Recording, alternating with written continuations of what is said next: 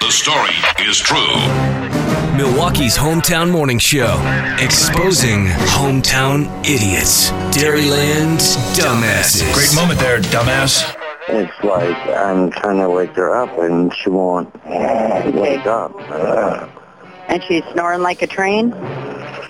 snoring like a train. Did you bring her home with you? Well, I assume so. Okay, have you both been drinking tonight?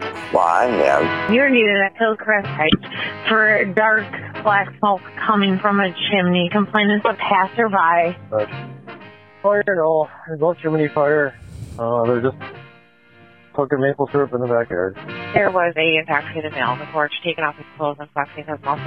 All weapon. The red envoy, uh, the male driver is going to be a Brett Favre impersonator. Dumbass. Dumbass. He was just a dumbass. Dumbass. What a dumbass. Daddy's a dumbass. Dumbass. Watch where you're going, you dumbass.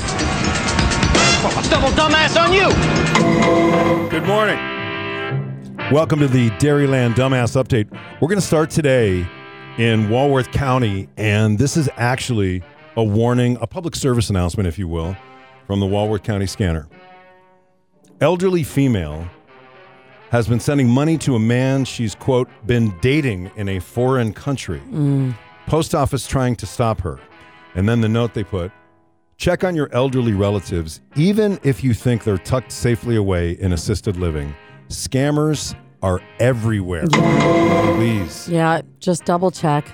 And since we're in Walworth County, we actually had a couple of our listeners send this same story in, independent of each other. Kathy and Rich both. Walworth County, this happened last night. Vehicle with its hood up, groundhog went under the hood. They can't get it out. I saw the picture. Picture, yeah. Yeah, that's scary. Mm-hmm. It's just chilling in there. It's warm and toasty. It is. I nice know, and but you can't start the car. I want to thank Fox 6 News for the next one. That's where we get this one. Menomonee Falls Police looking for um, thieves who left Costco in a dark SUV after having stolen a 65 inch Sony television valued at about $1,000. Oh, um, they put the 65 inch Sony TV valued at about $1,000 on the roof of the car, not strapped down. There's the dumbass. Most definitely. Okay, from uh, the Nextdoor Neighbor app, Wauwatosa. Someone cut through the cords on some of our outdoor decorations. Has this happened to anyone else? Dirty. No. No. Somebody said maybe it's the squirrels. And then somebody else said, nah, definitely done with the wire cutter. All cuts perfectly straight. Most were up near waist height. Why? Why would anyone do that? Somebody's going to get some coal in their stocking. Absolutely. Santa sees everything. Naughty list. Caledonia twin brothers allegedly grabbed an axe and a rifle. They were fighting over a video game. Would they see it on like on their video game? Said, let's try this at home. No, no, these are adult guys. Uh, the one twin lives with the other twin and his wife. And when the police showed up, the wife said that they've got um, they've got problems. The two of them been drinking. They get into a fight over video games. That's usually the An axe and a rifle. yeah. Mortal Who wins that Kombat fight? is not real life. Fox Crossing. Uh, this happened last week. Caller to the police said, um, I've got two nails in two separate tires in two days. Caller on phone believes a neighbor may have been involved and damaged her tires. There was no video evidence. She just wanted the damage documented. Now, um, I don't know about this case, but I can tell you this. Mm-hmm. My lovely bride took my vehicle to the dump, and uh, Yes. I ended up with a screw in my tire. So Yeah, it can happen anywhere. it really can. So be careful where you're driving, right? All right, maybe My wife neighbor. had a screw in her van's tire Did as she? well a couple weeks Yeah. ago. Yep. And finally, Eau Claire. I think I've pointed out to you, if you listen, that Eau Claire, whoever puts it together, is an incredibly creative writer mm-hmm. and quite funny.